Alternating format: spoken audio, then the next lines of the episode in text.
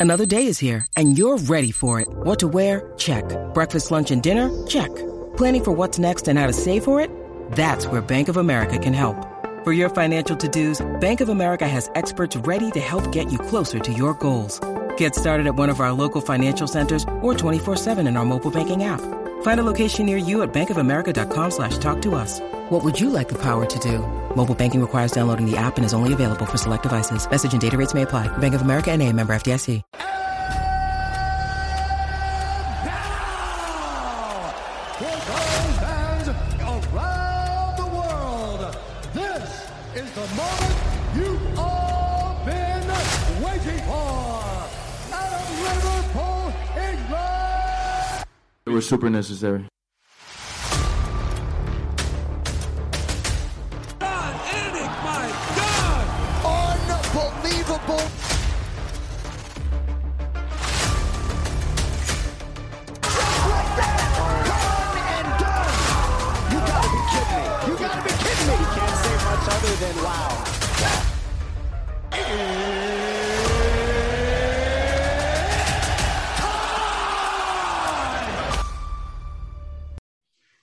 And welcome back to Super Necessary.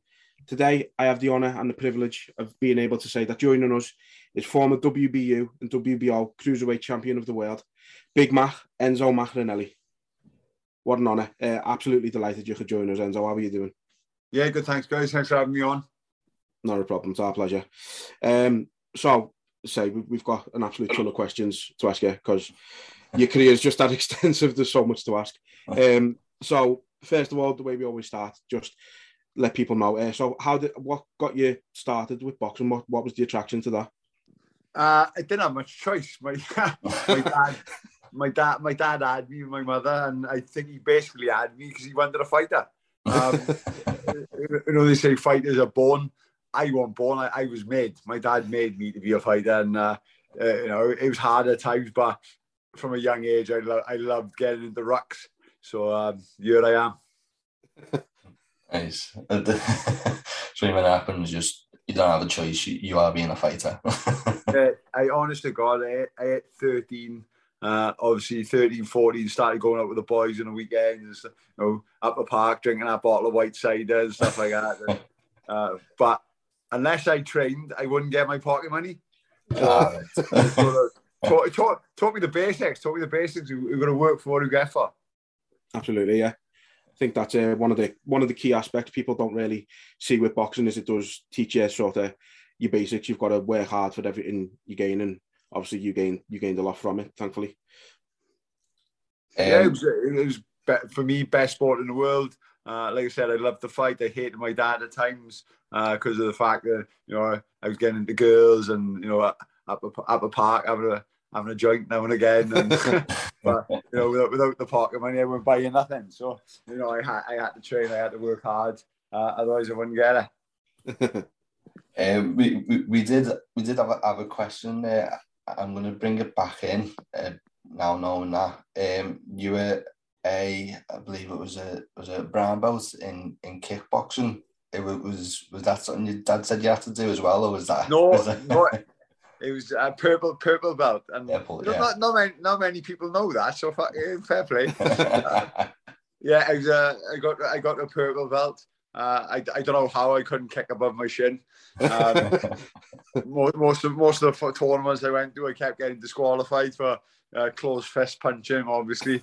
Um, but it was like it was it was it was just I was too young to box at the time, so my dad put me into something else. And um, uh, I'll, I'll always remember one one tournament it was a Christmas interclub tournament, and I fought one year and I won all my fights and I got to the final and I fought a girl, and I won it that.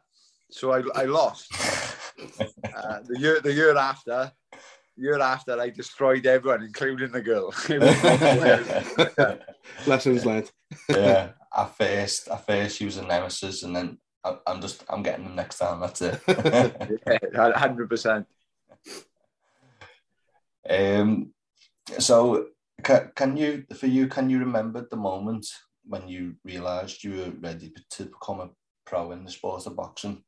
Um, the more I always, I always knew I could punch. I always knew I was strong. I, you know, I was, Uh, I was knocking out men of 14, and I mean, I mean professional fighters as well. I was dropping them in the gym. I was only 14, so I knew then I had something. Um, then I turned senior. I had two years out of the ring. Uh, I turned senior. Uh, and like I said, I boxed for two years. And my dad had a phone call, and he said, "Look, Ma- Mario, my dad's name was. He said, Mario, we got a, an open class heavyweight, elite heavyweight. Uh, we're looking for a heavyweight. Have we got any heavyweight? He said, Yeah, Enzo. He said, oh, you can't put Enzo in with him. He, he's 26. He's lost one in 30. He, you know, he's dynamite. He said, Yeah, Enzo, fight them. so, cut a long story short, we went there. Uh, it was an article in the local paper. Enzo, really good schoolboy, uh, won British titles as a kid, but don't expect too much out of him tonight. He's really up against, against it.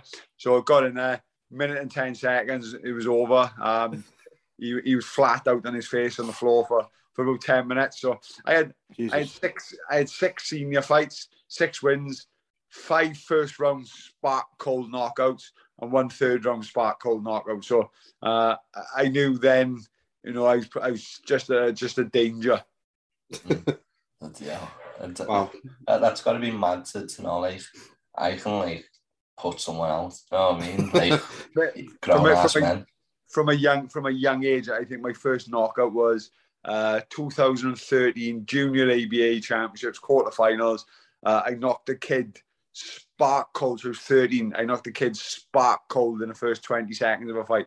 I mean, out cold, sleeping. It must be so frightening for his parents. Like, yeah, yeah, but yeah, but adrenaline pumping through you. It's got to be like a good feeling as well.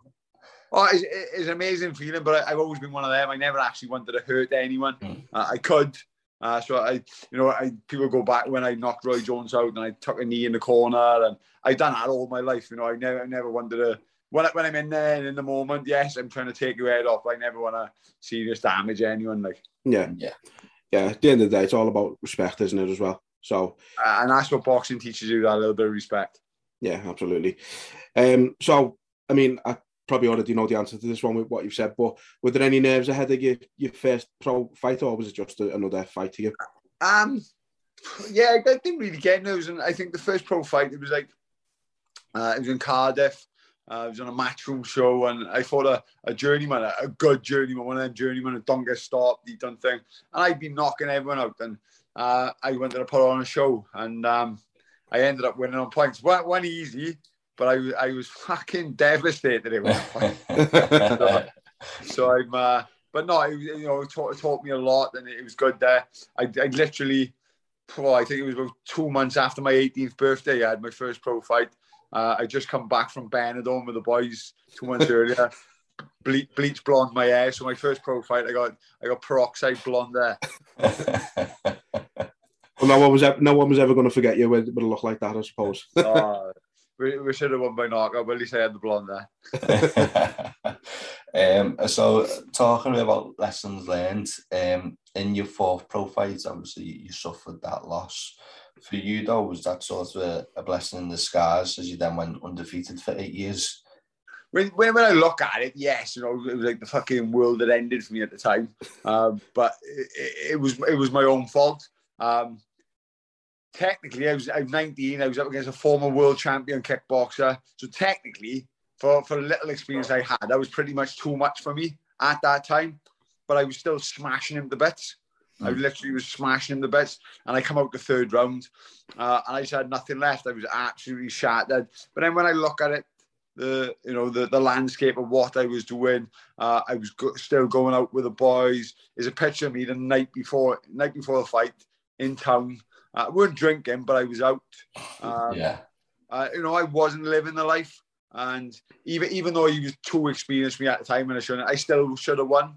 Mm. Uh, but you know, just just taught me a lesson. I remember, I remember going back to the boys' house after. I had some good friends, never left me.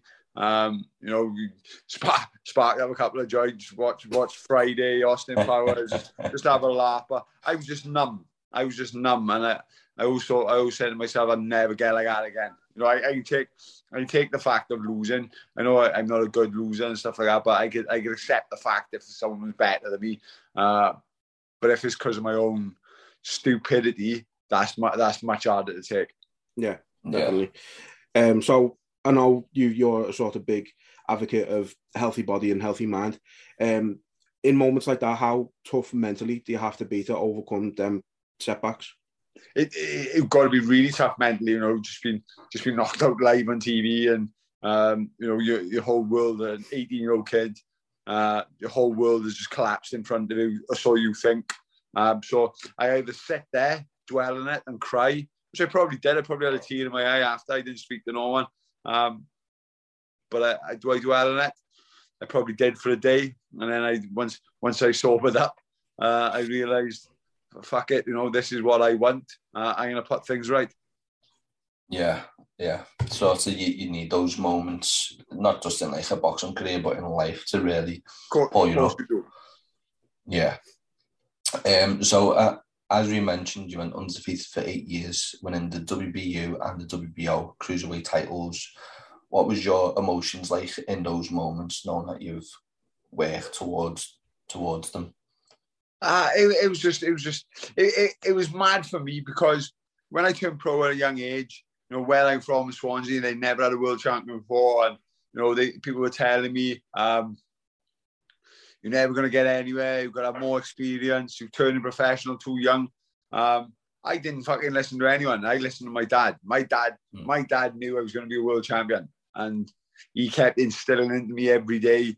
Uh, so I didn't care. I didn't listen to everyone. And you know, people always ask me what is my greatest achievement in boxing, and um, they actually think it's winning the world title, and it wasn't. It was winning the world title, but seeing my dad's face because I won the world title that he wanted it more than me. Don't get me wrong, I love the sport and I'm so proud of what I've done, but he wanted it more than me, and I was so happy for him to see his boy get that world title. Yeah, yeah, yeah. definitely. So, uh, have you always had those sort of that sort of negative energy come towards you? Because I know you mentioned there in your first pro fight, you, you were like, don't expect much from Enzo. Have you had that from like the, the, the start of your career without outsiders or? yeah, you do, you, do, you always get it. You know, they, they, they see some youngster uh, coming through. Uh, they didn't realize the determination I have. You know, people people nowadays think you've got to be a great amateur to have a great pro career. You know, I see, I see uh, people putting fighters down because they haven't got a great amateur career. You're not going to get very far. So you don't need it. Don't get me wrong. It helps. It gives you gives you a experience. It gives you things, but you don't need it. You just got to have the main thing for me: train hard, have that will, have that desire, have that self belief. Let no one tell you you can't do nothing, and you you tell yourself you can do everything. Yeah, absolutely. Be some message. Yeah, it's all about self belief. If if you haven't got that in yourself, then you can't expect anyone else to have it in you, I suppose. Hundred percent, man. Like I said, you know, just I see kids who haven't really done much in the amateurs, and they're not they're not going to turn pro because they think because they haven't done nothing in the amateurs. Uh, but you know, suck it up, get on with it. As you all know, take a spoonful of cement, harden the fuck up, get some, get, get, some work done, and you know, make yourself proud, make make yourself proud, make your family proud. You know, you can achieve whatever you want. Absolutely. Um, so eight years undefeated on top of the world, uh, and then you come up against David Haye. Right. At this, the time, where, this is where the, this is where the podcast ends. uh, no, I mean at the time, obviously in the cruiserweight division, it was it was you and him. You were the two best by far in the world in the division. How, how tough of an opponent was David Haye? Right, it's hard for me to say. I owe at, at his best, he was phenomenal. Mm. Uh, you know, I could say that, and you know, some people know, some people don't, and. I trained I trained my bollocks off that fight. I literally, you know, I, I could have had I could have had an extra half a million on top of my purse if I if I really haggled and stuff like that. But I didn't care. I just wanted to fight. I wanted to be known as the number one. So I trained very hard, stupidly hard. The week before I done my last spar, uh, I weighed in after my last spar. I weighed 14 stone, three, three quarters, which is spot on for me. That's brilliant. I was ready to go. Uh, on a Monday, I went to the press conference in London. For, for, why I don't know, but I come home the same day. I shouldn't have. I should have just stayed up there. Uh, and I, I caught gastroenteritis to cut a long story short. Mm. And on the way in for the fight, bear in mind I was 14 3 a week before, perfect weight. I weighed 13 10 or 9 with trousers on, two phones in my pockets. Um, Frank Warren's wallet, that's a couple of pounds. Um, and I, I was fucked. I was absolutely fucked, and a couple of people around me seen I was fucked, and I weren't gonna, I weren't gonna pull out, and you know, looking, looking at, looking now, when then I was thinking, oh, I, be, gonna be brave, and I'm gonna be this. In reality, I was fucking stupid. You know, I went through uh, with a fight I shouldn't have been nowhere near a ring. Um, so I was looking for people to pull me out, and, and, and no one did. You know, I'd have looked. Frank didn't know. Frank would have pulled me out. You know, I know that. Um, but would I have beat him on a different night? I don't know. I'm not going to say I would have. Just because I was ill. Uh, I think he was that good. So, but for me to say how good he actually was, it's hard for me to say it because I don't really know because he, yeah, he beat he beat he beat a, a shell of a man. Right. To, to, be honest, there's not many in the top twenty that night who couldn't have beat me. Yeah, yeah. And all all the boys I beat in the past, I, I guarantee you about seventy five percent of them would have beat me that night. Right. So with with that knowing what you went through with your, obviously your body sort of letting you down in a way, did you ever push for the rematch with with Haye? Uh, no, um, he went straight up the heavyweight. I couldn't do heavyweight, so I knew that was you know, I knew that would have been out the window. I had a couple of fights at heavyweight and I done all right, but it, was, it just it just wasn't for me. Yeah, yes. Fighting at a, a weight that you're not used to and feels unnatural for you, I guess. Yeah.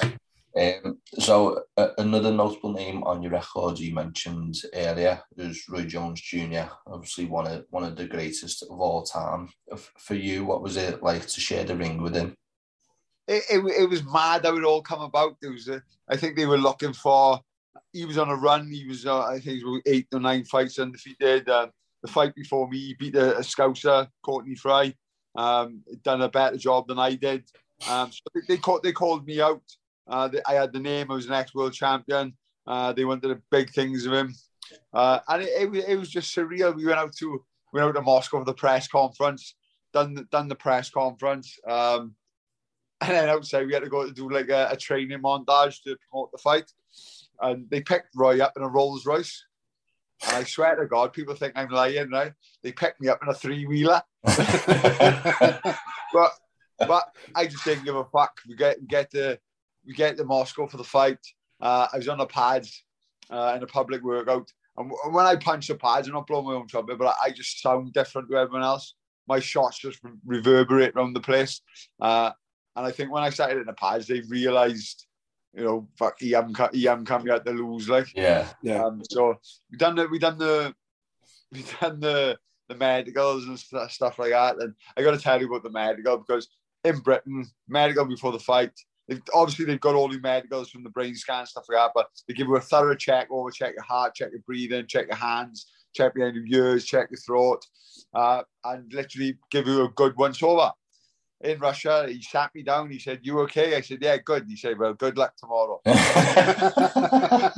so we went to uh, we went to the weigh-in. We weighed in. I shook his hand. He tried to pull me towards him. I'm physically very strong, so I pulled him towards me. And I said, "It's an absolute honour to fight you tomorrow." I said, "But I will knock you out." And he laughed. I said, "Look, you made a big mistake." I said, "I will knock you out," and that's the, that's the story tells itself. Absolutely. Brilliant you know what? It's not it's not the first time we've heard a similar story about the sort of medical side in, in Russia. So um, it's yeah. a different did a different breed over there. Andy. Bonkers, mate. what what was the decision behind the fight being in Russia? Obviously, yourself being a former world champ, Roy Jones Jr. being who he is, like Russia seems a really odd place to for the fight. Uh, no, apparently, um, they give him Russian citizenship, so you know it's a lot of money out in Russia. So I think uh, I, I don't know. It must have been they must have been paying him to be a Russian ambassador or something like that. But I remember, I remember, I remember sitting there at the press conference and he's saying that you know they treat me so well. I'm gonna I'm gonna move over here with my family, and I'm thinking, we get now. I said, you come from Florida, sun sunshine all year. You come to Moscow, the most one of the most racist countries on the fucking planet, in minus twenty degrees snow no way you doing this for anything other than money. Like. do you, yes, possibly makes sense.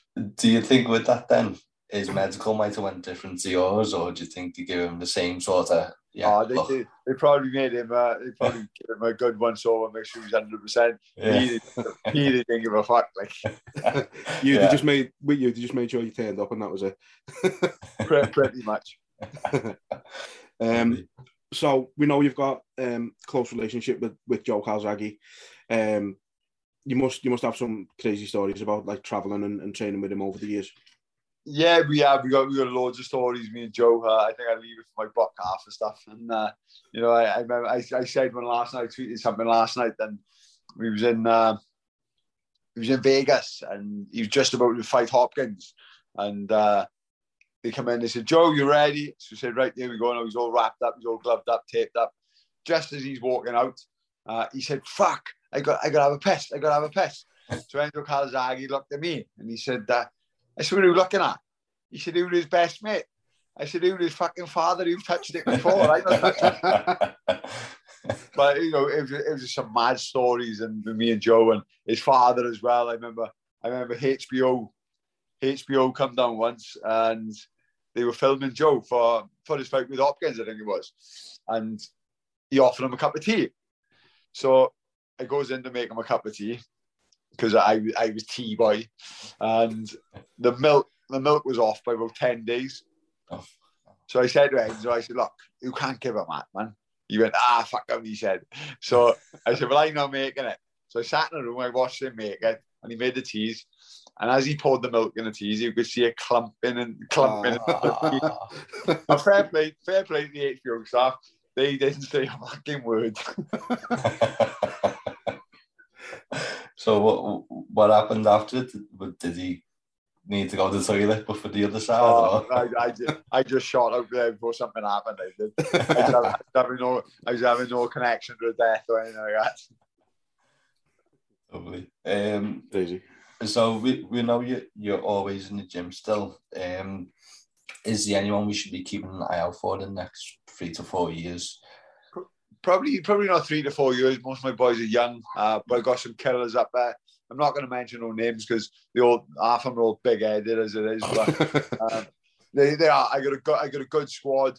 We have a laugh. They train very hard, and uh, people think I rule with an iron fist, and I, I far from it. Uh, I like the boys to have a laugh. I like to, um, to have a little bit of banter. Uh, I, you know, some if you hear some of the stuff they call each other, it's, it's unbelievable. But they've they've got to be so close to call each other these names without getting Yeah. offended. And Yeah. for me, to me, they're trying to ban all that in sport. And for, for me, I, that's how I grow up. I think it, it breeds you as young men, you know, Mm. be able to take a joke, to to take a bit of banter, and knowing knowing what banter is, and knowing what a joke is, and knowing what a friendly, friendly back and forth is, rather rather than some horrible fucker calling you something. Um, Yeah. Yeah. all, all my boys, all my boys are really close. Literally, went to a boxing show before, and I got two boys, and they were calling each other what a dog wouldn't lick. And you had other other, other teams looking at me, thinking, "How can you let that go on?" Uh, and I just said, "Look, you've got. Do you know how close these boys are to be able to say that to each other without taking any offence whatsoever?" And that that's the way I am with the boys. Even even the youngsters, they have a, they have a good. They know what I want. They got to get things done right, but they can have a laugh. They can have a joke as long as it's done, and you know, make it enjoyable for them. Yeah, uh, I love that because especially these days people don't like don't understand banter anymore. Like they think everything that's said is just they rule they ruling it out. And to be honest, I went to I went to a coaching uh, to get my coaching badge, and some of the stuff they were saying, it was like, oh my god, like it, it, it was just bonkers. It was like if if a if a kid didn't like doing something, what would I do? They asked. I said, well, what do you mean? He said, well, what's your warm up? I said, well, I got a I got a hill by the gym, it's two and a half miles up, really inclined. I said, they're up. He said, what would you do if one of them didn't like it? I said, well, I'll ask if one of them got any injuries, a bad ankle, or anything like that. I said, if they haven't, they're going up the hill. Yeah. He said, you can't do that. I said, why? He said, well, if I don't like it, you have to offer them skipping. I went, like, fuck, I would. But I wouldn't. I wouldn't. It, Yeah. made me, it made who I am. It's, you know, boxing's an hard, hard, tough sport. Oh, right, you're going for a run, boys. Oh, I don't like running. Okay, boy, you, uh, you have a little skip. Yeah. doesn't, doesn't work like that. yeah, Mm, No, you're not going to get anywhere without putting the hard work in, are you? You've just got to suck it up. Oh, I, t- I tell you, I tell you a story about the gym now, and this is this is brilliant. My my boys are so good. We had this boy, Alex, the Polish powerhouse we call him. And he just he'd only he'd only just come about two weeks, and he went for a run with the boys. It was, a, it was a lot- it was about a three mile run. So obviously he was I didn't expect him to be back the same time with the boys. I just wanted him to get it done, just put the effort in. But he come back about 35, 40 minutes after all the boys. So he come back and I said, Where have you been? He went, Oh, I was just tired. He said, You know, I struggled. I said, What's that on your top? He had a little mark on his top. He said, I can't lie, Ends. I stopped in the chippy for gravy sauce. Needed that bit of extra fuel to get the last few miles. Uh, eh? what can I say? At least he told me the truth. Yeah. Yeah, you got to, you got to admire the honesty. Uh, you, you say about people not being able to take banter and stuff like that. And I know you're very, uh, you're always on Twitter calling out the, the Melvins. You, know, you, know, you know what a Melvin is, don't you? no, I, I I actually Right. don't, to be honest. It, it, it- it's it's another word for cunt. So when I, but I can't I can't get banned from it. Yeah, So, so Yeah. I thought I'd make something up because you know there are, some fucking idiots on there. Oh, yeah. Yeah. Major. Some, league. some right, and idi- centre. idiots on there. It's you know, some fighters that I am close to. They get a lot of abuse. I don't get. I get a little bit, but I don't get a lot. I'm thick skinned. But I, I got. I know some fighters who I'm close to, and they get little rival cliques and gangs. They gang up on them and fucking call them whatever. And I'm thinking, fucking hell, you've done nothing with his life, Mm. and you're flagging these people off. So it's like, oh, it's, it's just some idiots out there. It does. I, I love Twitter. It's nice to nice to talk to people. It's nice to interact with fans who followed you for years. And but some some absolute whoppers on it. Yeah. Yeah. It's Yeah. shite you've got to deal with, isn't it? But you know, you, you're a smart man. You've changed the definition of of cunt, so the, the algorithm. Yeah, but yeah. It's, you know, it's, it's, all, it's all about having a laugh. You know, take things too serious. You know, Yeah. some you know, I put a post up on something, and I guaranteed you have some idiot trying to be trying to be such a a knight in shining armor, and try, and I'm thinking, what are they doing? Like, Yeah. yeah. Always, yeah, like I said, trying to play hero, aren't they? Trying to ah, protect everyone for that no one It- asked for. I, I, I posted a post yesterday about some guy dapper laughs. Some girl flashed a text to some boys in the subway, and he made out that if a man done it, if a man done it, he'd get prosecuted, but a woman get away with it. So I said, joking, he's got a point. Oh my god, the amount of America. And the worst thing was, I I, I follow Ice T, and Ice T follows me, so he liked it. And then all all all his American fans jumped on it. Doesn't get sarcasm, doesn't get jokes and well, it's not the same thing. And they write to me, they write to me like four or five tweets in one trying to explain why it's different. I'm like, "Ah, I don't care. It's a fucking joke. Like, Yeah, it's like, like like there's laws around banter. It's banter. You know what I mean? it's like when, Crazy. when I, put out, I put out a tweet a couple of years ago. I'm gonna tell a picture of me and Roy Jones, obviously my hand in the air, and I said, you know, that's I'm gonna tell my kids that's a prime Roy Jones. Oh, the amount of Americans. fucking hell. ah, he wanted his prime, mate. I know, like. That's it. They, they don't they don't get it. No one no one's got a sense of humour like the Brits, and they just don't understand it. It's ridiculous. It's crazy. Uh, so you were in Cardiff at the weekend, obviously for the uh, Eubank Williams fight. Uh, Eubank obviously won quite decisively. Do you think he was um he was showboating a lot during the fight? I know there was a lot of bad blood between them. Do you think he was disrespectful of him? I don't I don't know. Um the first five rounds he was he was phenomenal. He looked phenomenal. But those you've got to remember those especially the first one. When Liam got dropped, Liam was actually winning the rounds. Yeah. So he, he you know, Liam was in the fight and what Liam was doing, he was lunging in. And when he was lunging in, Eubank was countering him, countering him, coming in, timing his shots. I thought he I thought Eubank Jr. was brilliant for the first five rounds. I thought he was absolutely brilliant, best I'd seen him. But then Liam changed things up. And when I mean change things up, he just changed the way he entered entered the space. So rather rather than lunging in, rather than uh, Eubank seeing everything he was doing, he sort of threw a little feint. He threw a little movement with his foot. He moved his head a little bit just to make Eubank put him off and stop him getting countered and coming in. So I thought it was great by Williams to do that. And then for me, Eubank seemed to just take his foot off the gas. I didn't know whether he think he thought he was too far in front. But Liam, Liam clawed his way back into the fight. He got himself back in fight. He did. He, he weren't winning. He wasn't coming close to winning. But he closed his way and made a thing. So it makes you think if he didn't get caught in our first round, which obviously he did, so we can't go back in it, you know, it could have been a different fight. But for those first five rounds, I thought Eubank Jr. was brilliant. Yeah, I mean the way he was timing his shots, as you say, the fact that he, I think he dropped, I think three of the four times he dropped them with with, with jabs. Um, which just goes to show it's all about precision. Time- yeah. Time, time and Um, position. So yeah, he look he looked great. Do you think there was a bit of disrespect there from Eubank at all with all the showboating, or do you think that was just him making a point? don't, think, I don't think he was actually showboating that much. Uh, I just think, I just think he took his foot off the gas. He moved. He made Liam chase. I think. Don't think he run out of ideas, but I think the plan was to catch Liam lunging in, uh, and Liam stopped lunging in. Uh, he sort of, like I said, he changed his way of entry. So he- I think he was just making making Liam chase him, which he did. He didn't cut the ring off much. That's something he got to work on. Um, but no, I, I wouldn't say too much showboating. It was it was bad bad blood between the two of them.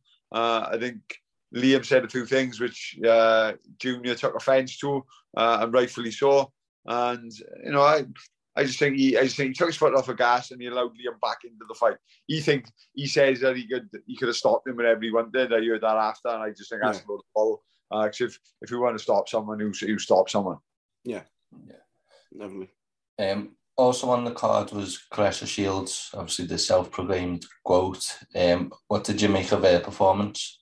I, I- to be honest, right, I think she's brilliant. I, I really do. Um, and you know, fair play to her. She she commented yesterday. She said something about the the commentator was amazing and stuff like that. But she actually thought I was Carl Frampton. yeah, seen that on Twitter, yeah. So, but what I what I did, uh, you can see how why she's so good. Her angles are amazing. Her balance is amazing. Her reaction and movements amazing. But she's not, an, and I said on the night, she's not a natural finisher. And by that, by that I mean when she hurts, she hits hard enough to gain you respect. She hits hard enough to hurt you. But when I mean natural finisher, when she had her hurt, she smothered her shots. She fell in. Uh, she didn't pick. She didn't give herself space, and that's just a nat. That's just an unnatural finisher. Me, when I hurt someone, I finish them. I Mm. knew, I knew, I knew which way to step back. I knew which how much distance to give myself. I had a little lock. I threw rather than throwing twenty shots, I throw three or four, but I know all three or four would land. And that's just just me growing up as being a natural finisher. So you know that that's the only downside I can see that she needs to work on. I think she, I think she's a, an exceptional athlete. Uh, you know, going into MMA as well and trying her luck at that. You know, she never she never said she was going to win anything, but she wanted to try, and she did. And she is a, she is a great athlete, and you know, it's going to be a, it's going to be a, a hard fight against Savannah Marshall as well. But Yeah. Savannah's going to Savannah's going to take care of her job on the 12th. Yeah, Yeah. that's it. Um, I think there's there's definitely a bit of a grudge match there, especially with the sort of post fight showdown uh, that they had back and forth. yeah, Um, I was. that was a gave me a bit of a throwback to like nineties boxing to me. That you know Yeah, you don't get you don't get much of that anymore. it was good. It was good, and you know, the, you could see the difference between something set up and you see the difference in two people that hate each other. Yeah. And I think, and I just think Savannah just gets under Claressa's skin. I think Yeah, because of that, you can see it. because of that, because of that win in the amateurs, I think Claressa just holds on to it. I think Claressa holds on to it more than Savannah does as a win, because I Yeah. think she's she struggles to come to terms with she actually got beat, and because it's Savannah, she's it's eating her alive. So I think she can't wait to try and put things right. Do, do you think that can work against her? Like sort of, sort of holding that grudge. Nah, it, it depends. She, like I said, she's not a natural finisher. She should know she's not a natural finisher. You know, she she's gonna she's gonna come up with a game plan. She, her game plan surely can't be to stand toe to toe with Savannah, Mm. because that's that, that'll be Savannah's game because that extra punch power. So I think she's smart enough to go in there and do a proper job. Yeah. Uh, so we've seen an interview uh, of yourself a few months back saying you were in the best shape of your life, you were feeling really good, uh, and that rule you weren't ruling out a, a comeback. Is that something that you still think about, or Oh, it's, it's, it's gone now, mate. Um, back in back in July, uh, I was in the greatest shape I've been in for the last ten years. I've been sparring. I was this, I was that, I was ready to go. Um, I had an offer to train Ebanie Bridges for her fight. Uh, a week before that, I come down with COVID, Mm. uh, recovered. Uh, but I knew something was wrong. I, I it'd been something for months and months. It was eating at me, and I weren't feeling great. And uh, I won't go into too much detail, but uh, mid-November, I went into hospital, uh, stayed in there for four weeks. They had to get me right. Um, what it, it was, it was, it was something due to COVID, but it, it wasn't COVID, No. and it could have been anything, uh, which brought something out. And they promised me I'd get back to normal. It's going to take about six months to get back to uh, shape, but and it probably could take me a year to get back to fighting shape. But by that time, I'm 42. Um, you know, they, they said that I'd never be able to train to the levels I used to, which, yeah. but I'd get very close. But then I'm thinking to myself, I'm 42, so I don't expect to get back to the levels I used to. Uh, but that would have been that would have been amazing. Sorry, boys, I said a, I said a missed, I said a missed call or something. so, um, you know, it would have been amazing to fight again, but I can't dwell on it. I can't. Um, so, you know, I'll do other things. I, I love training the boys. Um, you know, people love my commentary uh, on the sports. Maybe that's something more I can do. Mm. Um, so, no, I, I got plenty. I got plenty to do. Yeah, absolutely. Um, so we know you're a big MMA fan too. Um, what was your first experience watching that? Um, I think my first experience was kids don't know about this now, but you lot do to go up my local video shop and uh, the the guy yeah yeah he said I got this new thing for you and it was UFC one, so I watched that. Uh, then I started getting into Pride.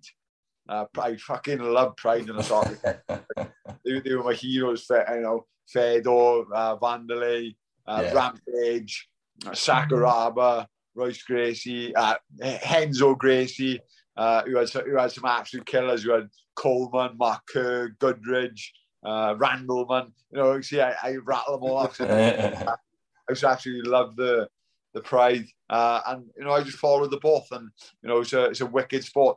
Mm, yeah, always so, got a, so enjoyable. You've got, you've, got a couple, you've, got a, you've got a couple of good scouts there at the moment as well, haven't you? Yeah, yeah, yeah. yeah got, got a few. Looking good for Liverpool at the moment. yeah, it is. Mar- Marley's leading away. Absolutely.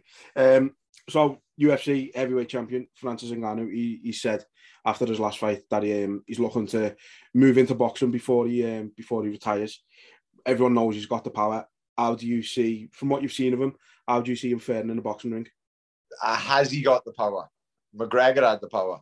It's just, it's just the the power transition is different. And to be honest, I seen a, I seen an interview. Um, who was it? Tom Aspinall, uh, and he mentioned the same. It's just totally different. And yeah, you know, in in, Ga- in Ghana, he's talking about Fury. Uh, you know, if you put him in with someone top 50, maybe top 100, you know, put him in with a journeyman who knows how to survive. I'm telling you now, his power won't do nothing. And people don't people don't realize that. They see these journeymen with 100 fights and five wins. They're a lot better than what their record says. And yeah. if they want, if they want to, they turn it on. So I admire him, and I think it could be a couple of good, entertaining fights he could be in. But as for him winning a title of any shape, form whatsoever, that's a no. Say, same as what it would be if any of the top heavyweights went into MMA. I think out of all of them, I think Fury would have the better chance, the transition, just because of the way he he moves, the way he doesn't set himself. Uh, yeah. Obviously, he's done a, he's done a bit of training before with Darren Till. Yeah, yeah. Yeah. Um, I, I want to ask you then. So with that, you mentioned about the power and not it, it not transition, being different. When you look at someone like Anderson Silva, then who's not really renowned for his power, he's more his speed. Obviously, we've seen him be successful against Chavez Jr. Do you think with how he's, he's doing, he can go far in boxing or? No, you're talking, you're talking Chavez Jr. who didn't train and, and taking boxing seriously for years. Uh, Anderson Silva's type of style would be okay for boxing, mm. but you know, he's like maybe 10 years earlier, he might try and dedicate himself fully. Maybe so, we don't, we don't know. Uh, but you know, people are reading too much into the Chavez Jr. thing. It's like yeah. I'm reading about Jake. I read about Jake Paul wanting to fight Chavez Jr. and uh, people said that you know, oh, he lost to Anderson Silva, and I said, look, you compare Jake Paul, who's been a novice for two years, against Anderson Silva, who not being a boxer, but he competed in combat sports for 20 odd years. Yeah. You know, it's a big difference. And I still I still reckon Chavez Jr. without training beats Jake Paul as well. Yeah. Well, um, uh, and I and I got nothing against Jake Paul. I admire his hustle and I think he's doing great for women's boxing. for, for, for, women's boxing to say, well, yeah, to be honest he's, he's done well with Amanda and Serrano. So this this fight with Katie Taylor and Serrano wouldn't be happening without Jake Paul. Yeah. Yeah. True. Um. So speaking speaking of him brings us to sort of the next question. Do you think what he's doing for boxing overall is helping or hurting it? But it's, it's, it's helping because what people don't realize is when he when he goes to one of his shows, when he has his pay per view shows, and he say he has a million subscribers to the fight, those million subscribers aren't boxing fans. Mm. They are they Jake are Paul MMA fans. fans. Are they, they his YouTube fans, not MMA fans? They're his Yeah. YouTube fans. Now, if he could get fifty percent of them kids to join a gym properly and learn out the box and become something else, you know he's done his job. He's brought eyes on women's boxing. Uh, and also, I, I read somewhere the other day he's made four million and set it aside. Uh, and he's gone around gyms in USA and redeveloped them and give them gloves. And you know, for me, that's brilliant. You know, people people just people just look to downplay everyone. Look, you asked me if he's going to be a champion. No way whatsoever. He's coming close, right? He doesn't come close, but he's getting eyes on the sport. If he can get new kids into boxing, he's getting new kids into boxing. He's trying to redevelop uh, older older gyms, rundown gyms, so they can so these kids who've got no life, no schooling, no prospects, they can go to a gym. Uh, and for me, yeah, I think he's doing great for boxing. What, what, what do you, how do you think he does when he comes up against, obviously the big talk is him coming up against an actual boxer because he's mostly fought like MMA fighters. How do you see him doing against? Yeah, let's be honest, he hasn't fought just MMA fighters. He's fought the worst striking MMA fighters. Yeah, yeah. Ben Askren looked like fucking the Stay Puft Marshmallow Man. It was embarrassing. Woodley, Woodley, athlete. Uh, can't fault him, athlete, wrestler.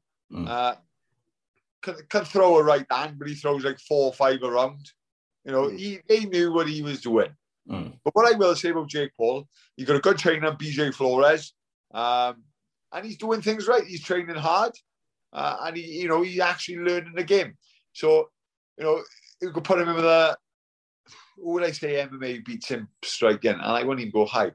And Nate Diaz, because Nate Diaz got good boxing skill. Nick Diaz got decent hand boxing skill.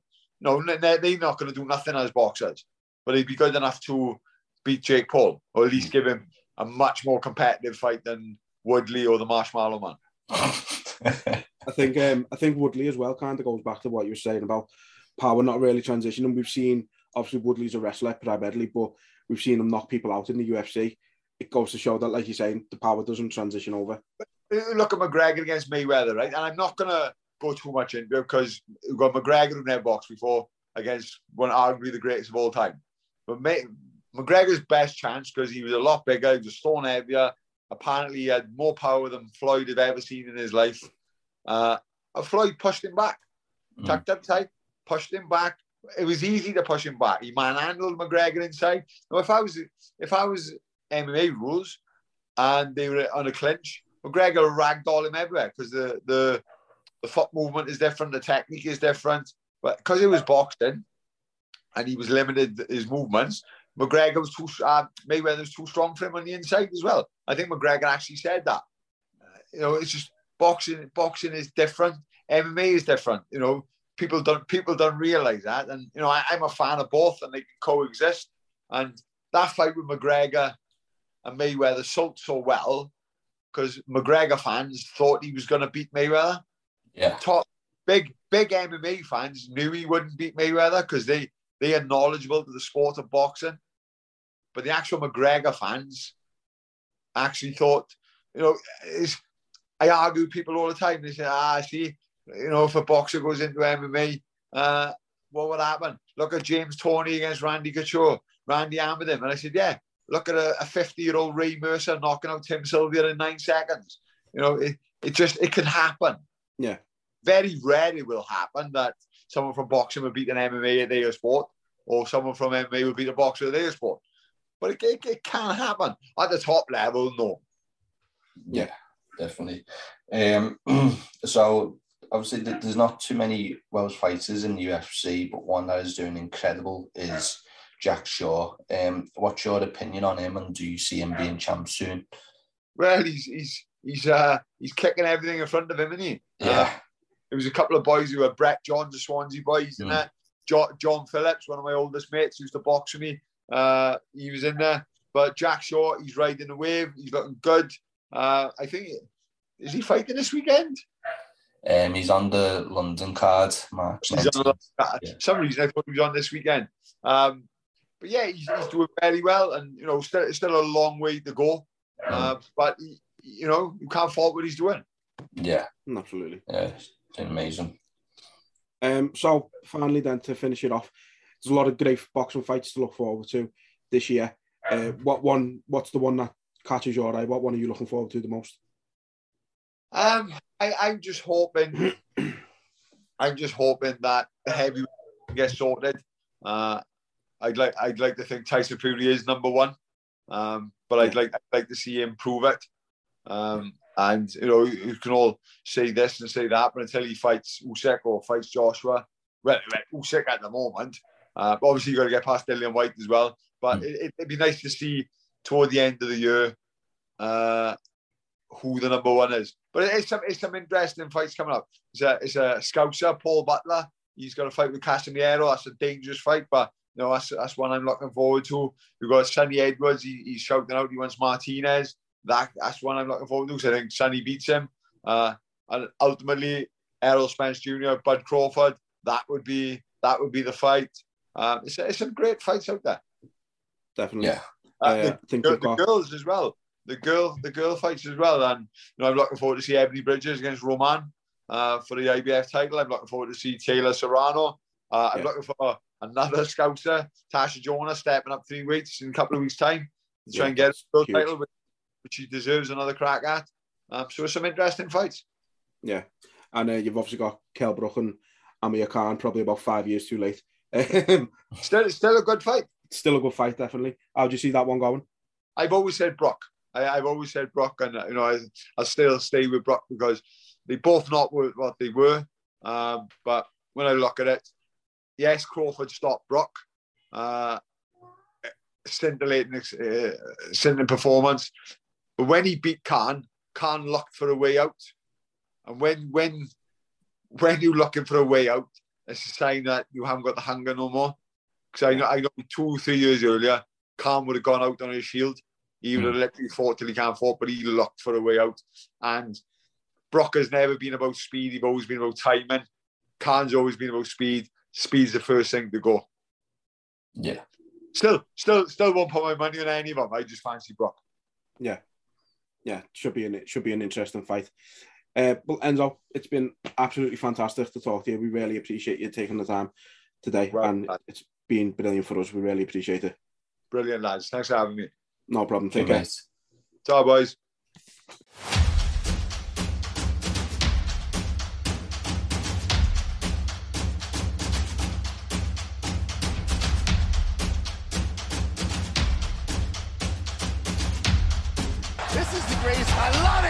It. Was super necessary.